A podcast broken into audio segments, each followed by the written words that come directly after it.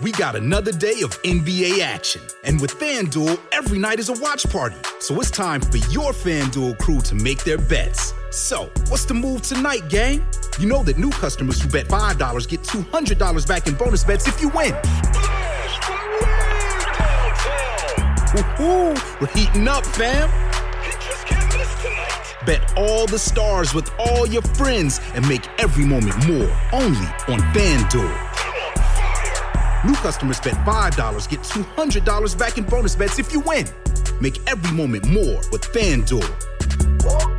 It goes down in the DM. It go down. It go down in the DM. 21 plus and present in Virginia. First online real money wager only. $10 first deposit required. Bonus issued is non-withdrawable bonus bets that expires seven days after receipt. See full terms at fanduel.com slash sportsbook. Gambling problem? Call 1-800-GAMBLER. Wars That Shaped the World uses dynamic, immersive audio to depict scenes of warfare. Listener discretion is advised.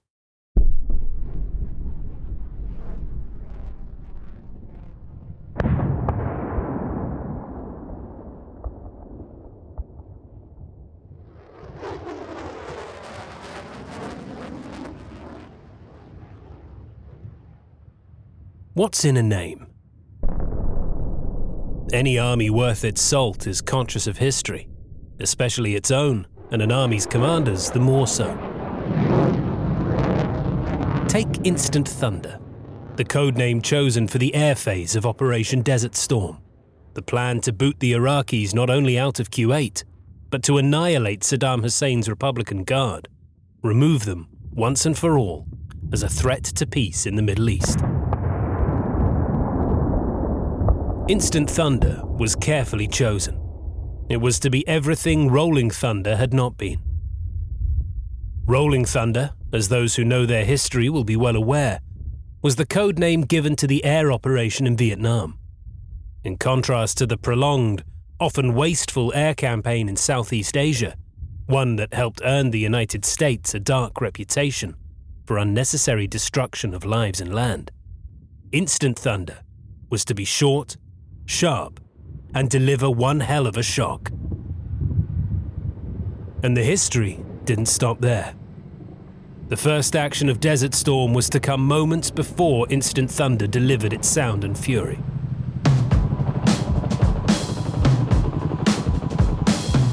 First would come Task Force Normandy. Normandy, a name that resonates through American and British military history. Task Force Normandy would deliver the first blow to launch the liberation of Kuwait, invaded by Saddam's forces five months earlier. I said, honey, will you love me? Put nobody else above me.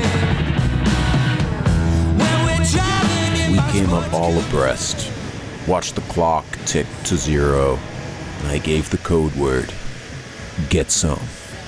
At that point, everybody fired their hellfires.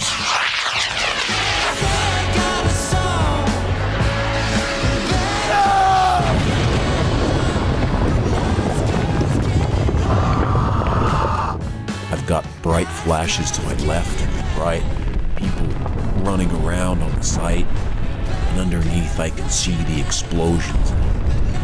Out of the 150 people we were briefed were at the site, I would imagine not more than 10 or 20 lived through that. The waiting was over. It was time for instant thunder.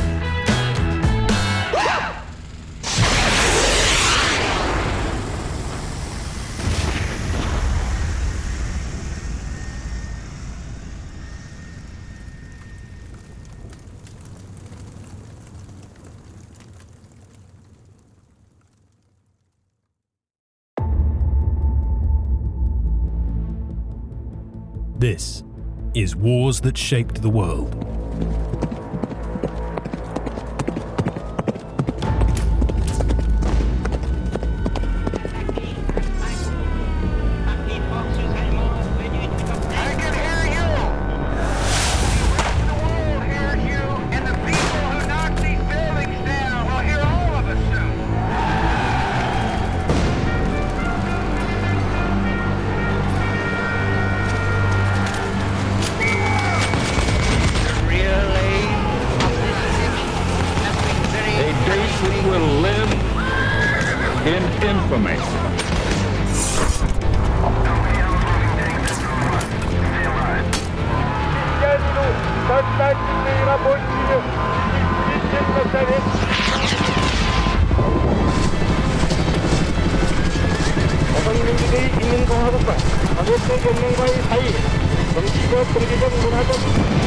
والأمور التي تحتفل بهذه المناسبة دون انتهاء I من have ذكرى myself full confidence that you all do their duty.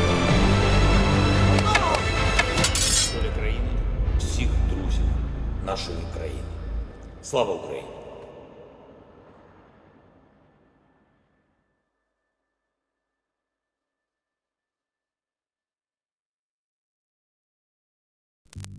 On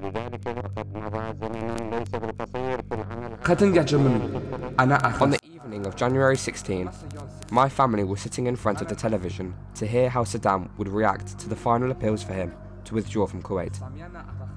We heard him speak the phrase that was later to become famous about Umm al Ma'arik, the mother of all battles. I remember how mocking he was, especially when he claimed any Iraqi shepherd could shoot the American fighter jets out of the sky. We were all very afraid. My mother gathered us children under a stairway to protect us from being killed by shards of falling glass. I think my mother was convinced we would all either live or die together.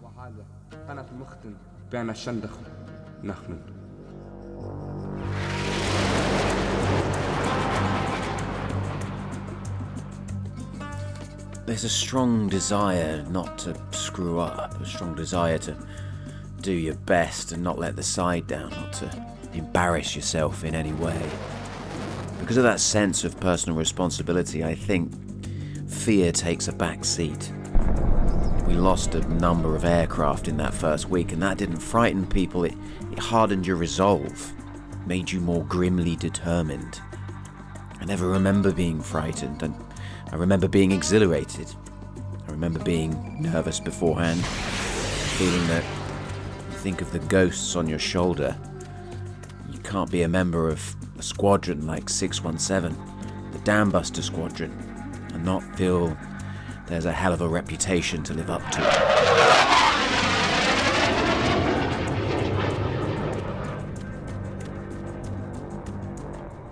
January 16th, 1991, was a day for clock watching. Clock watching if you were a pilot or navigator in 617 Squadron, or any other of the hundreds of Air Force units from the UK, the US, and rest of the coalition gathered in response to Saddam Hussein's invasion of Kuwait. At 6 p.m. Washington time, Iraqi troops crossed the border into Kuwait. Full control of the military situation in Kuwait, the nation they invaded, in a dispute over borders and oil production. The UN Security Council has been working all night. Clock watching if you were in occupied Kuwait.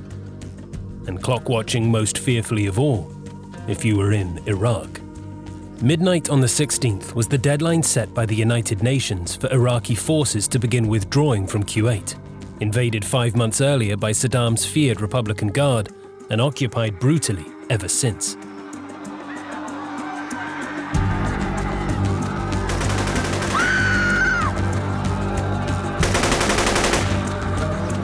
That Saddam would not budge seemed certain, certainly to those in charge of the US military and the Pentagon.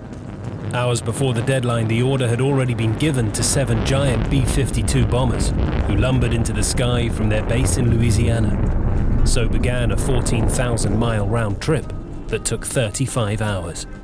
It was the longest raid in the history of air warfare. As midnight came and went, with the Iraqi forces remaining dug into Kuwaiti soil, the final countdown began. General Sir Peter de la Billiere, the British commander, scribbled a note to his wife. We are about to see history made on a grand scale. Let us hope it is not a cataclysmic scale. De la Billiere joined the overall commander, General Norman Schwarzkopf, in the war room. A bunker two floors below street level in Riyadh, Saudi Arabia. Television screens showed incoming information. Another, CNN, broadcasting from Baghdad.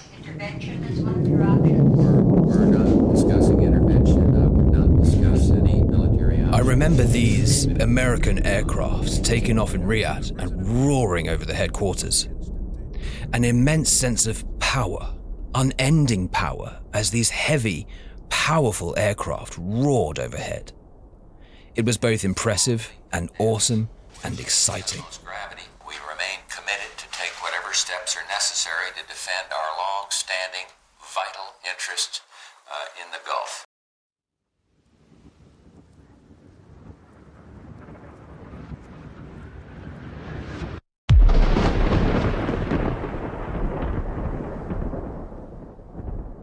Operation Desert Storm was underway.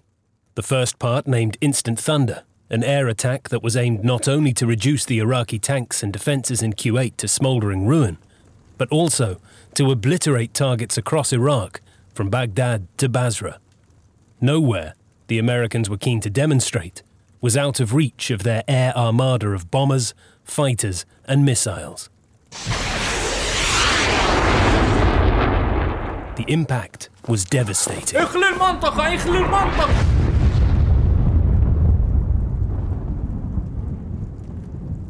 General Wafik al Samari, head of Iraqi intelligence, was in Baghdad on the opening night of the air attack, Strike 1 of Desert Storm.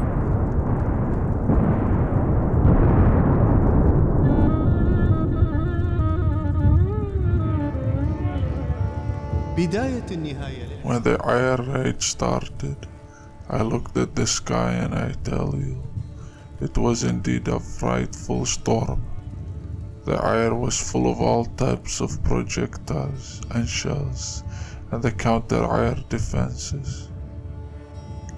It was a frightening night to everybody. The air attack saw 90,000 tons of bombs dropped on Iraq. This was less than the amount dropped on average in two months in Vietnam or the Second World War, but the accuracy was significantly greater. A couple of smart bombs delivered by a fighter bomber in 1991 would have required around 100 B 17 bombers to achieve the same result in previous conflicts. Instant Thunder was drawn up by Colonel John Warden III and Lieutenant General Charles Horner from their base at Shaw in South Carolina. The name itself was a reminder of the US military's desire to rid itself of the spectre of Vietnam. Rolling Thunder was the name given to the long term bombing campaign in Vietnam. In contrast, the air offensive against Iraq would be short and brutal and accurate.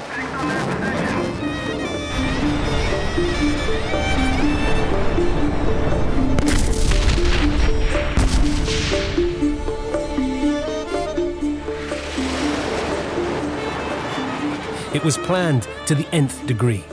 Each day, an air tasking order was produced outlining the schedule to the minute, the targets, refueling times high above the desert. Each day's air tasking plan ran to over 100 pages. Target command bunker Basra. Outcome hit and destroyed. Target tank units west of Kuwaiti City. Box 17. Outcome hit and destroyed. Target Jalibah Air Base. Outcome hit and destroyed. Target Communication Center Baghdad. Outcome hit and destroyed. Intelligence Complex Amira. Outcome hit and destroyed. Target Republican Guard units North Kuwait. Box 27. Outcome hit and destroyed.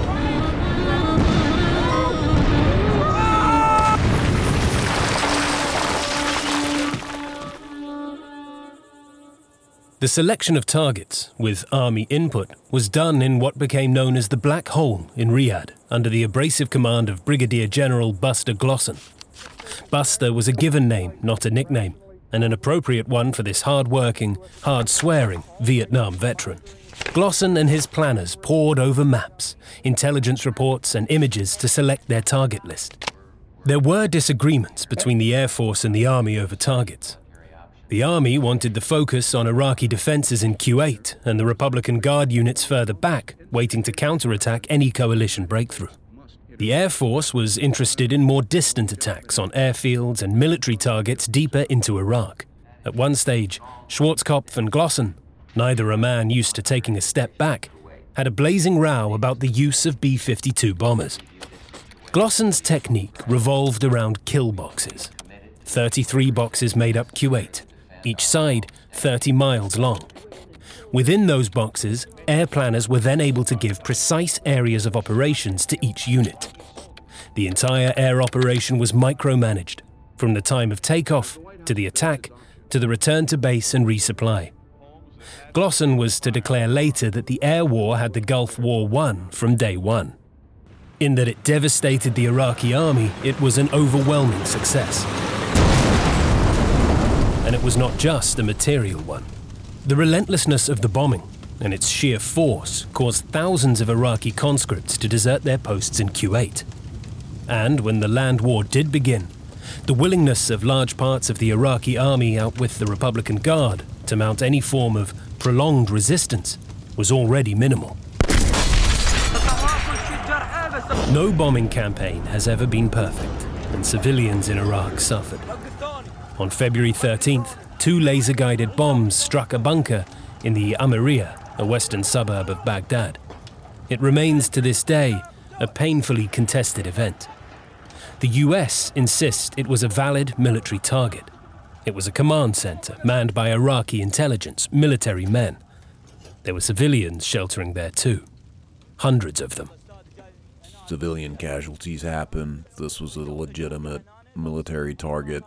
It was hit precisely. It was destroyed and put out of business.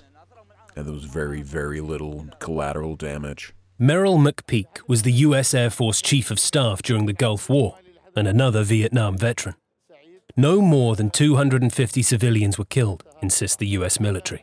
This was a legitimate target. We had every right to attack it. Not so, say the Iraqis. This was public shelter number 25, packed with men, women, and children. At half past seven that morning, Fikra Shaker was told of the explosion.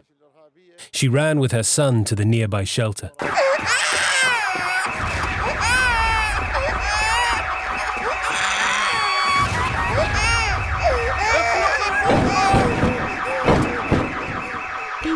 Was sold to Ila.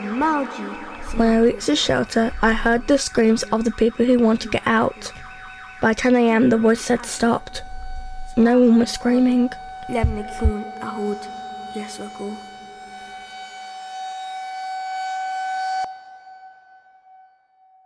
Fikra Shaker lost her parents, sister, and two nephews. Only the bodies of her father and sister were ever recovered.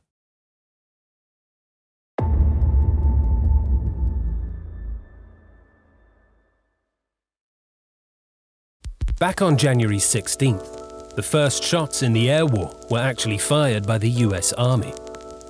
Shortly before H hour, nine Apache helicopters, Task Force Normandy, attacked two early warning radar sites in western Iraq. Life keeps on passing me by. Every time I look up in the sky, another body die, another mama.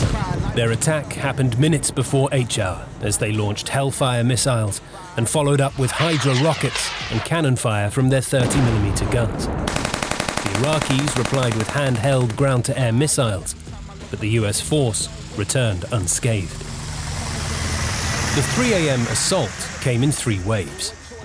Ten stealth fighters left their base at Khamis Musheit, loaded with 2,000 pound laser guided bombs, and headed deep into enemy territory, as far as Baghdad itself.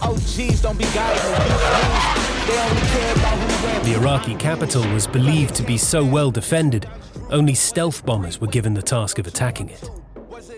The first sign to the outside world that the offensive operation had begun came from Baghdad. At 3 a.m., CNN's live transmission from the capital went off air. Going to war to protect. The communication center through which CNN's pictures were transmitted had been destroyed. As well as the long distance B 52 mission from Louisiana, which claimed an 89% success rate, raids were also launched from bases in Diego Garcia and the Indian Ocean as the world began to witness a new, devastating form of warfare and the reach of a modern military superpower.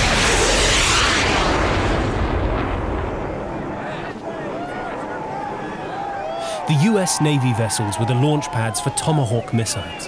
going downtown Baghdad. soon to become a media feature of the conflict. On day one of Desert Storm alone, 122 were fired, each one built at a cost of over a million dollars. The missiles flew so low, Western news crews in Baghdad were able to describe them flying past.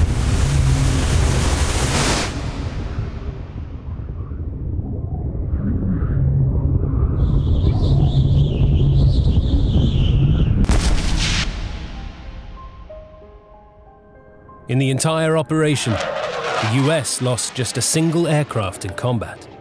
Others crashed or were shot down by anti aircraft missiles. It came on the first night, an F 18 Hornet flown by Lieutenant Commander Michael Scott Speicher. For some years after the war, rumours persisted that Speicher had ejected as his jet crashed early that morning. It was not until 2009 that his body was found with the help of Bedouins and returned home. Once everybody was disconnected from my comm system and it was just me inside the cockpit when I was in my quiet zone, I was, I'll just use the term bluntly, I was scared shitless because you don't know. You don't know if there's going to be another guy or gal on the other side who was prepared harder than I did. You don't know if there's the lucky BB, the lucky bullet. I've seen and I have good friends who died in peacetime. Well, here we are going into combat, and, and that can happen to you too. So, yeah, scared was a part of my ritual. Cesar Rodriguez from El Paso, Texas, was an F 15 pilot who was to be credited with two kills during the Gulf War. Like many pilots across the coalition, he was to find the demands of the air campaign grueling. He flew two missions a day, in between sleeping next to his plane to save time, barely eating. Some of the British aircrew were quartered in four star hotels. Pilots would relax around the pool in between missions and travel to base in civilian clothes. Some found it lent an air of unreality to being at war. This soon became fused with fatigue. Some British pilots were flying three missions a day. The American pilots were similarly heavily worked. They were issued go pills, Dexedrine, to keep them awake, followed when they returned to base by no go pills, sedatives, to help them sleep in between missions.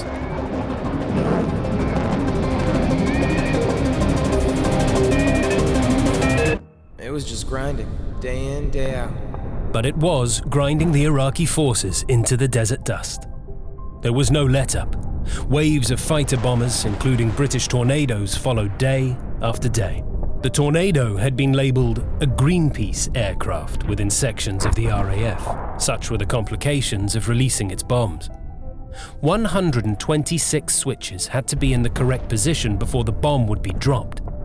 It was designed to prevent accidents. Others branded it a peacetime fighter. But plane and pilots did their job, kept in the air by ground crew working round the clock. The Tornado was flown as per Cold War training, hair raisingly low to slip beneath enemy radar. But before dropping its bombs, it had to be flown straight and manually for 20 seconds, so exposing the crew to anti aircraft fire just when that was at its peak and the aircraft was most vulnerable. At the start of the war, the RAF Tornadoes attacked in flights of eight aircraft. It was best to be in the first four to attack, because by planes 7 and 8, the Iraqi anti aircraft crews knew what to expect. The tornadoes would be greeted by what literally resembled a wall of lead lighting up the night sky. And they had to fly straight through it.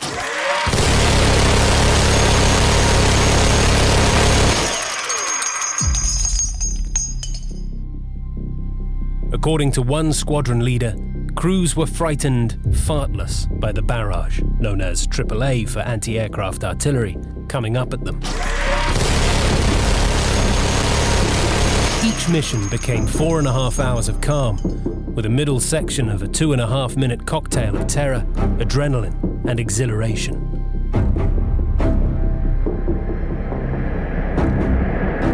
This is Zulu Mike approaching target. We've got anti-aircraft fire. Roger that, Zulu Mike.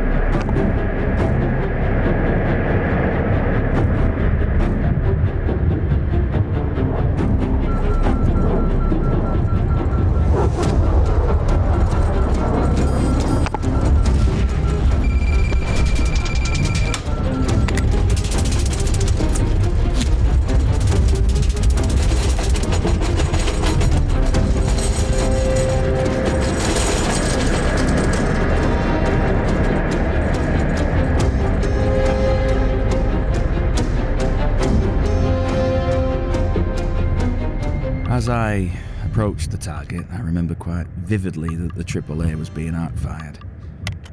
I disconnected the autopilot and flew low across the airfield into what felt like a wall of lead. We flew right into it, and your senses tell you that everything is going upwards. So the visual stimuli is that you're going downwards. Then we went from all the visual stimuli in the world to absolutely nothing. All I could see was the AAA in my mirrors. I remember being exhilarated watching AAA. My first experience of being fired at. A series of different coloured lights arching up into the sky. They sort of bend towards you. They're actually quite pretty. It had lasted a matter of seconds, but it felt like hours. There was a palpable feeling of relief as we screamed away into the pitch black as fast as we could, leaving it all behind us.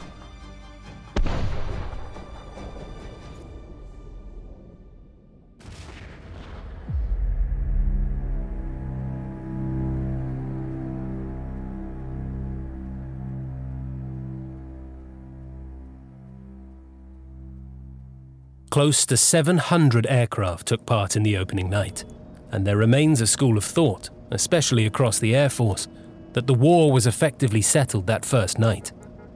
Comparisons were drawn to the Arab Israeli War of 1967, the Six Day War. Deep below the streets of Riyadh, in the war room, the mood was buoyant. General de la Billière described a sense of euphoria, even a spreading belief that this was going to be easy. It was, de la Billière added, soon to be recognized as over optimism. The Iraqi response was muted. There was minimal aerial opposition. In the entire war, only 34 Iraqi aircraft were shot down, an illustration not of their aerial abilities, but of a refusal to engage. A further 100 were destroyed on the ground, and the same again fled to Iran, but the rest, the majority, remained in their bunkers. During the course of the month long air offensive, the coalition lost 33 planes to Iraqi air defense. That from well over 100,000 sorties flown. Six British tornadoes were lost in the early days of the war. This was put down to the task given to the RAF of smashing up the Iraqi Air Force's runways. It meant highly dangerous, low level flying to drop a specially designed runway busting thousand pound bomb. After five days, the tornadoes were switched to higher altitude attacks. There remains a debate over whether this was because the job was done, or rather that the bomb itself was not proving effective, and when combined with the losses, meant a change of tactics was necessary to save lives and planes. Peter de la Billiere was later to describe the RAF High Command's insistence on low level flying in these circumstances as a disgrace. Whatever the reason, the change came too late for the airmen killed or captured.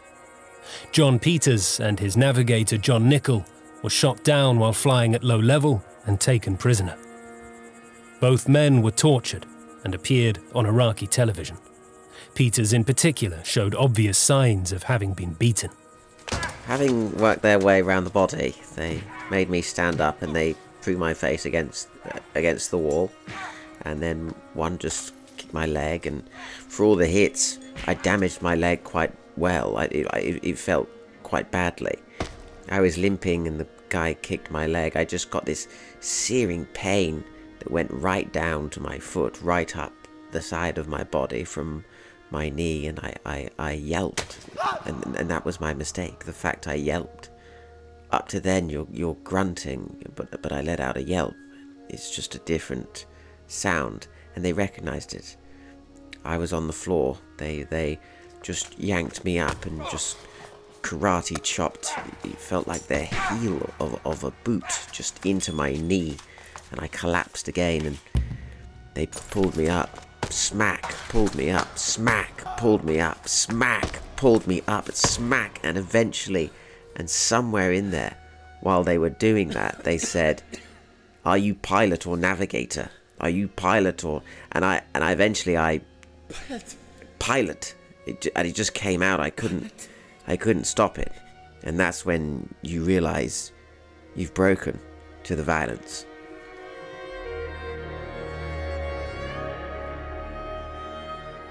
Despite the human cost on both sides, strategically the air offensive was a devastating success and cleared the way for the ground assault that followed. It was certainly appreciated by the men and women of the coalition ground forces. Sergeant Sean Rustling was a medic with the parachute regiment. I think it's overwhelming superior firepower, overwhelming force. I think the war really was the air campaign.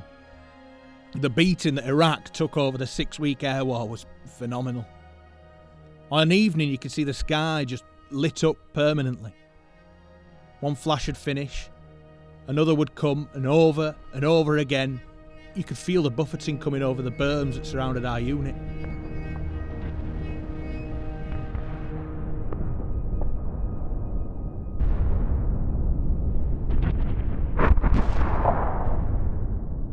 There was one significant failure by the coalition air forces. The initial euphoric mood described by General Peter de la Billiere was in part because the suggestion in the Riyadh war room was the air attacks had negated the threat of the Iraqis' mobile, short range ballistic missiles, known as Scuds. Scuds, they headed toward the ground. This turned out not, not to be the case. the Far from it. the warhead to free Coalition intelligence underestimated the number of Iraqi Scuds, and within 24 hours of the first bombs falling on Baghdad, the first Scuds were heading towards Saudi Arabia and, most alarmingly for the future of the coalition, Israel.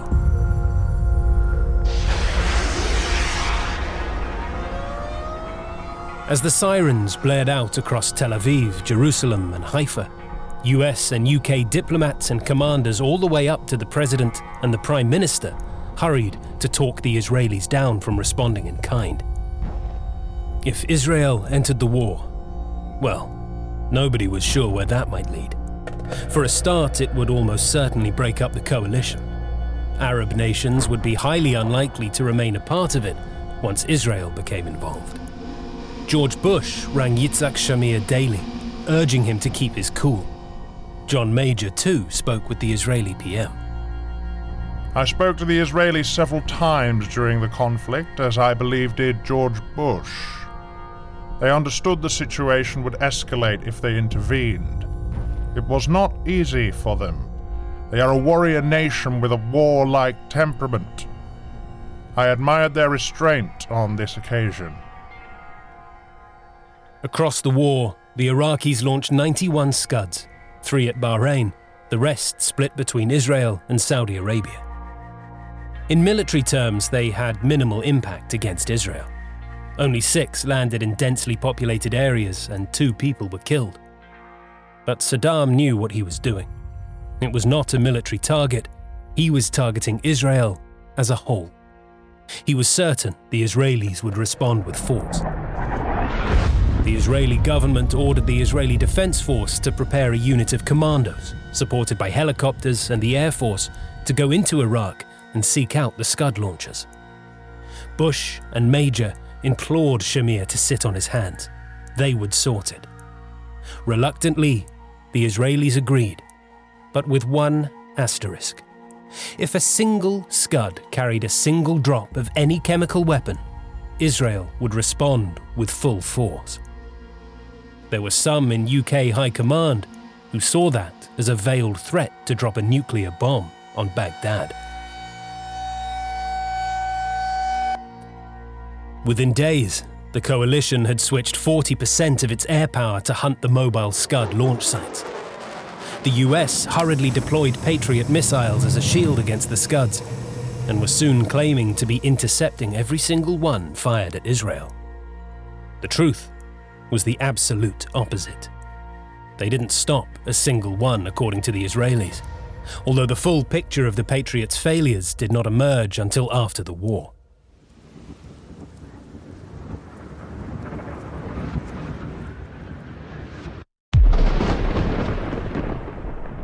It was, in fact, the US that suffered the greatest loss of life to Scud attacks. On the 25th of February, a missile crashed into a barracks in Saudi Arabia, killing 28 Americans and wounding nearly 100 more. Move, move, move! The Scud launchers were proving difficult to locate in the vast sweep of Iraq's western desert. They were small enough to be hidden under road bridges, so British planes took to flying as low as possible so the pilots could peer beneath bridges. Special forces were also deployed in the Scud hunt, largely on the recommendation of General de la Billière, himself once of the SAS. Moving in. De la Billière claimed the SAS was to have the most success, their missions forcing the Scud units to move deeper into Iraq, so significantly reducing their threat.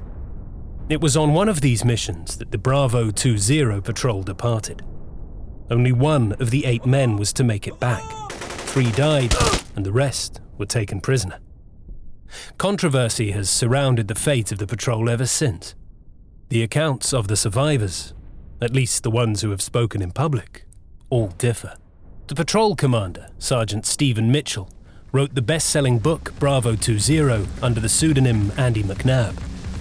In an interview after the war, Mitchell described the moment the patrol were discovered by the Iraqis.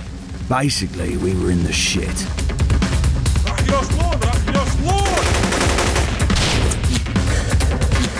There's nowhere to go but forward. What we try to create is a thing called fire and maneuver. So there's always fire going down, but we're always going forward. It's a very chaotic time.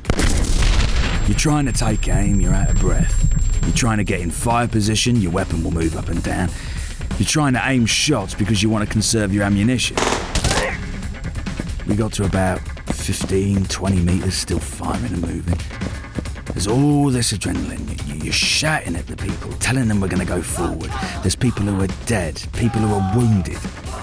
People cry, people scream, people beg because they think you're going to kill them. That you're going to go up to them and execute them. People beg.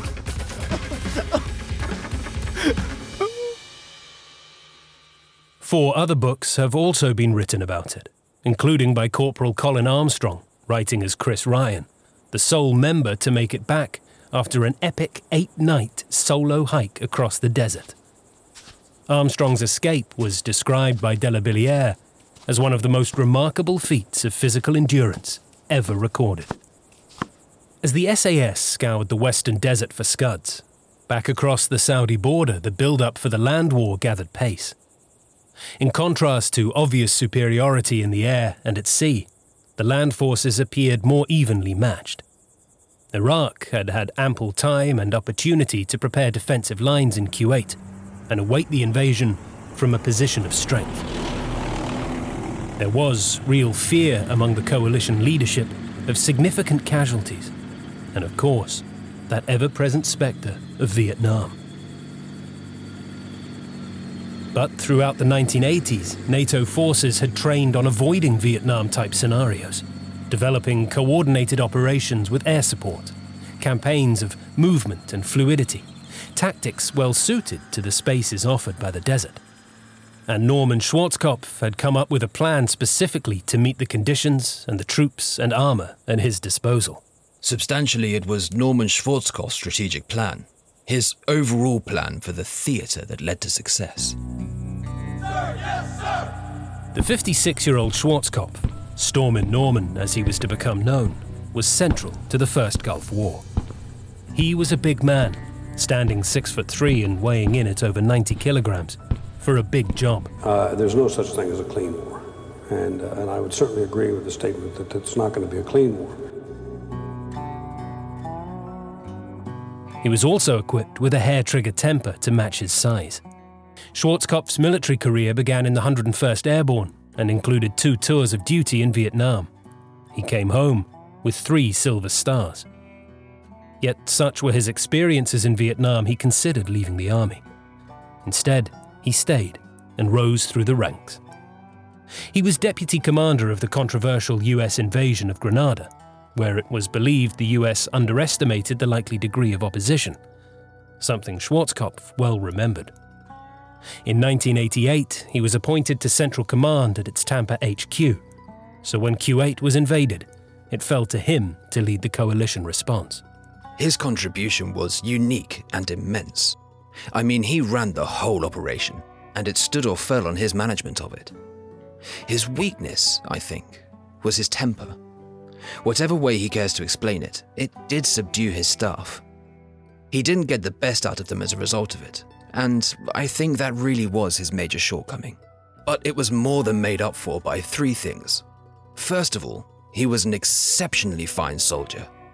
He knew his job inside out, and therefore all the military people working with him had no trouble in accepting his decisions. Secondly, he understood the Arab world.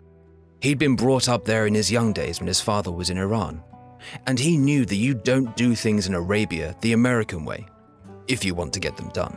And he was able to adjust his pace of doing things and the way in which he did things to meet the Arab style, which was very important.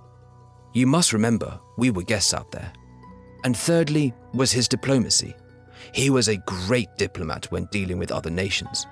And because of this diplomacy, he was able to keep the coalition together. General Cal Waller was appointed Schwarzkopf's deputy and arrived in Riyadh to discover a tense HQ.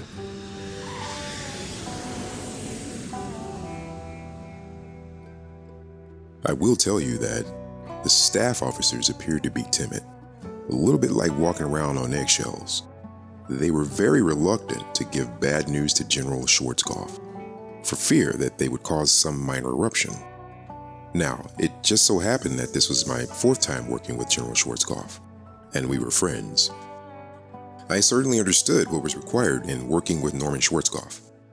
You see, Norman Schwarzkopf is an enormously bright individual, a smart person who is prone to some fits of temper.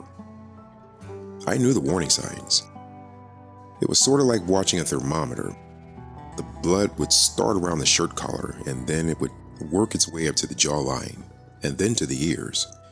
And by the time it got to the ears, you ought to watch out because there's gonna be a minor eruption, and whoever was in the way might get lambasted. Uh, so I don't think war is inevitable, uh, I, and I, I think it'd be a pretty hopeless world if we ever came to that conclusion. Schwarzkopf's immediate challenge was to come up with a plan. The first, presented to the White House at an October 11th briefing, was rejected. It was labelled unacceptable by Dick Cheney, dismissed as a hey diddle diddle straight up the middle plan. There was a suspicion the military were trying to make a point. General Powell, head of the US military, claimed it was the best plan they could come up with, given the resources they had. In other words, give us more men, tanks, equipment, and we'll give you a more ambitious plan.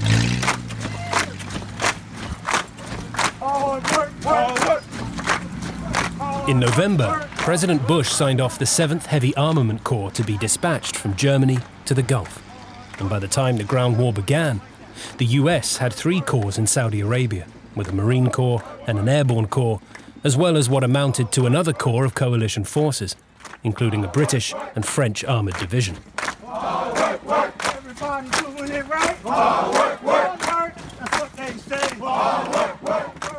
As US troops set off for the Gulf, they were handed a plastic bag as they boarded their flight. It contained a Bible, water, sun cream, and a miniature US flag. In all, 32 countries contributed to a coalition force that totaled around 800,000 men and women.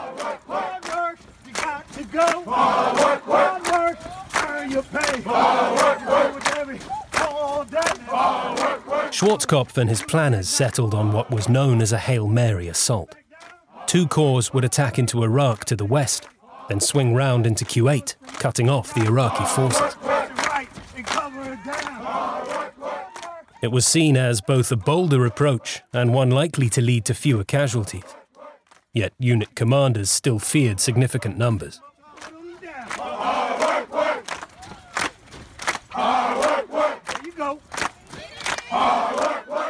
Gary Luck, commander of the 18th Corps that would make up the far west of the attacking force, suggested a 10 to 20% casualty rate.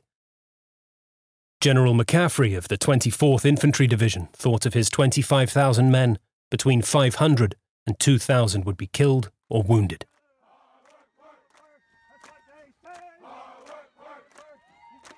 Schwarzkopf drew the western edge of the attack, a line that ran from Rafha in north central Saudi Arabia up to Samawa, deep in Iraq itself. The Marines, with Arab allies, would attack up the coastline. Both attacks to take place once the air campaign had done its devastating work. Yet the first land engagement was actually instigated not by Schwarzkopf, but by Saddam. On the 29th of January, he ordered an attack on the Saudi city of Al Khafji, just over the border from Kuwait.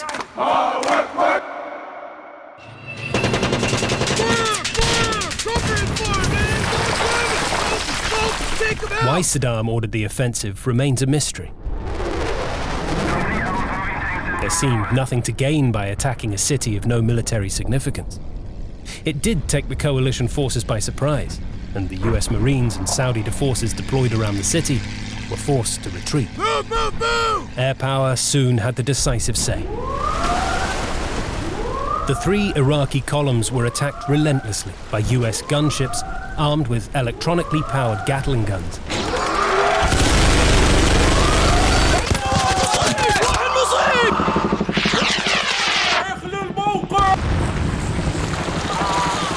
As well as Cobra helicopters and B 52 bombers. Close to 1,000 air sorties were made against the Iraqi columns.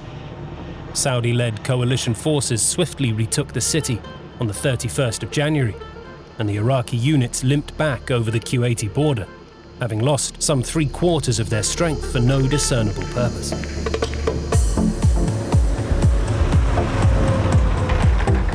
Meanwhile, the shift west continued. 250,000 men and kit were being moved up to 300 miles west into the Saudi desert. To cover the plan, a deception operation attempted to convince the Iraqis the attack would come straight into Kuwait.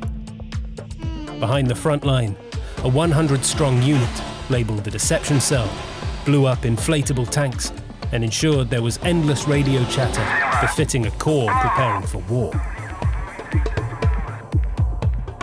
On Valentine's Day, Schwarzkopf started the countdown. G for ground assault, minus seven. Two days later, 7th Corps headed west into position northeast of Hafar al Batin, ready for G Day. So large was the force, it took more than an hour to fly over it in a helicopter. 7th Corps left their deception men behind as well. Their equipment included a device that faked anti aircraft missile signals.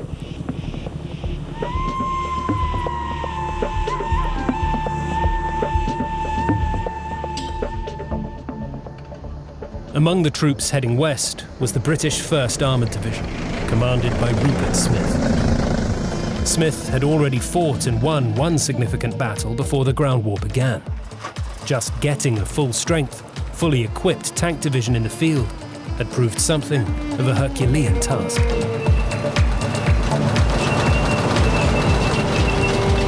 Smith soon realized the training his men had been involved in for year after year in northern Germany, training for a Soviet invasion, was utterly unsuited to fighting anywhere else.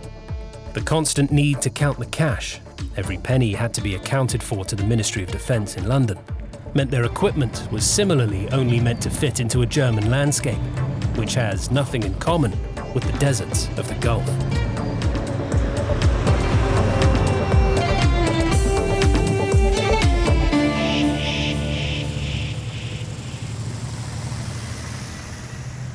It was estimated only 22% of Britain's entire force of Challenger tanks were in full working order. There were serious doubts among tank officers and logistics staff whether the Challenger, this crap tank as one senior logistics man described it, was up to the task, even if enough in working order could be got to the desert in the first place. It turned out that from four armoured divisions stationed in Germany, Britain could cobble together one action ready, fully equipped, and manned division. Unit commanders had to beg and borrow from those remaining in Germany, Medical units complained they were given equipment made in the 1970s. One British CO rung back to Germany just in time to catch the next deployment before they left and told them to bring parkas. The desert nights were cold. The lack of desert warfare experience alarmed many commanders. The Staffordshire Regiment got an infantry veteran of the Second World War to lecture them on leading assaults in the desert. I think everybody was really surprised. A lot of people had been saying that we were under resourced in Germany and that equipment wasn't properly maintained. But I don't think anybody really thought it was going to boil down to the fact that all we could really put in the field with effective armour, that it would come down to one division. They had to cannibalize all the armour from other divisions, a lot of the personnel from other divisions, a lot of the military equipment, gunners, and so on from other divisions. Staff from Vickers, the maker of the Challenger, travelled out to the Gulf on the transport ships, upgrading the tanks as they went. Extra armour was fitted once they arrived in the desert, in pouring rain and swirling sand, but the Challengers still had a significant advantage over Soviet made Iraqi tanks. British tanks could fire accurately to a range of three kilometres. The Iraqis, less than half that, 1,200 metres. That was to prove crucial.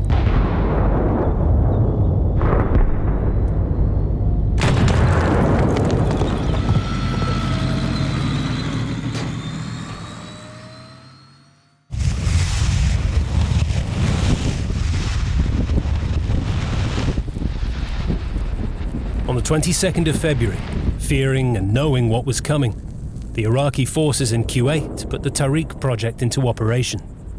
They set fire to over 140 oil wells. Clouds of black smoke darkened the sky. To the west, thousands of young men prepared to go into combat for the first time. Brian Richards was 17, the youngest soldier in the 1st Armoured Division, the youngest British soldier in the Gulf. I remember going off and sitting on a sand dune and having a quiet moment for myself. This really was going to be it. I found it quite overwhelming that at 17 I'd written a last will and testament. You've got to put it aside. We did that. The humour on the tank was fantastic. Back at home, on the bases in Germany, the wives and families were told to expect a casualty rate of 33%. One in three men would either not be coming home or returning with wounds that could be life changing. Brigadier Patrick Cordingley was 43, commander of the 7th Armoured Brigade, about to lead 10,000 troops in battle. Always at the back of one's mind as a commander, you think, how many men am I going to take home with me? Am I going to take the majority with me? How many letters will I be writing to parents, to wives, saying, terribly sorry? Arthur Denaro commanded the Queen's Royal Irish Hussars. A huge gulp, really. Forty years since any British tanks had been in combat. We were going off to war. I had a huge personal crisis of confidence. Was I good enough to take a regiment to war? Shrimp was served for the final dinner. US Army rations, a gift from the neighbours. And as the sun set, a piper played. The notes drifted across the desert. It froze the hair on your head, said Kate Adie, the BBC reporter. The moment of departure had arrived. Next, on wars that shaped the world. There was no equality in this conflict. There was a very high level of difference, and it has never happened in history before. Not even to a major superpower, where the whole world joins in against it. Except for Germany in the Second World War. And even Germany was not alone.